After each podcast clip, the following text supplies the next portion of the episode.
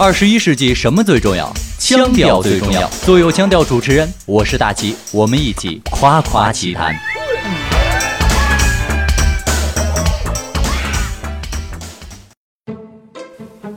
夸夸其谈，漫谈天下奇怪事。我是大齐。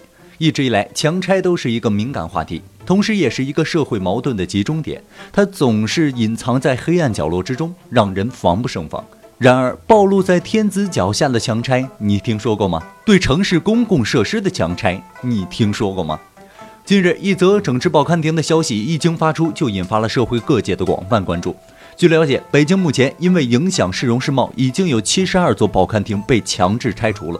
有关部门中午口头通知影响市容市貌，深夜就来人强拆，不仅没有给亭主出示任何的文件依据，也没有说明任何的缘由。如今实施强拆的负责单位尚未找到，而损失将由亭主自行承担。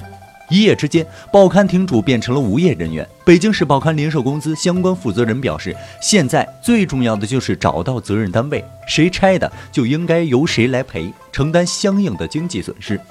然而，仅仅只有经济损失吗？而在经济损失的背后又是什么呢？如果说下水道是城市的良心，那么报刊亭不迟于一座城市的文化唱诗班。而且，报刊亭到底有没有存在的必要？这个问题恐怕不能仅仅靠执法者的偏好吧。有人说，现在越来越少的人去看报纸了。然而，就在数月前，中国新闻出版研究院发布了第十一次全国国民阅读调查结果。二零一三年，中国成年国民的纸质图书阅读率连续七年增长。尽管数字化阅读所占的比重越来越大，但报纸阅读率依旧高居榜首。数据显示，二零一三年报纸阅读率为百分之五十二点七，而期刊的阅读率为百分之三十八点三。而且要说影响市容市貌的话，即便是在很注意市容市貌的发达国家大城市，譬如纽约、巴黎等，报刊亭那也是街边随处可寻的风景之一。北京这七十二座报刊亭，曾经也是大力推崇的文化印记。据北京市报刊零售公司的负责人介绍，报刊亭工程曾三次的被列入政府为市民办的六十件实事，而报刊亭也早已从单纯的报纸期刊卖售点，转变成了城市的公共设施。然而，究竟是什么原因，使得好好的报刊亭就成了城市管理的眼中钉、肉中刺？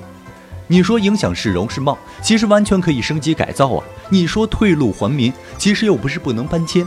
至于所谓的不影响报刊阅读的文化，显然是不知有汉，无论魏晋。河南郑州市报摊撤停入店之后，报刊的销量下降了百分之八十。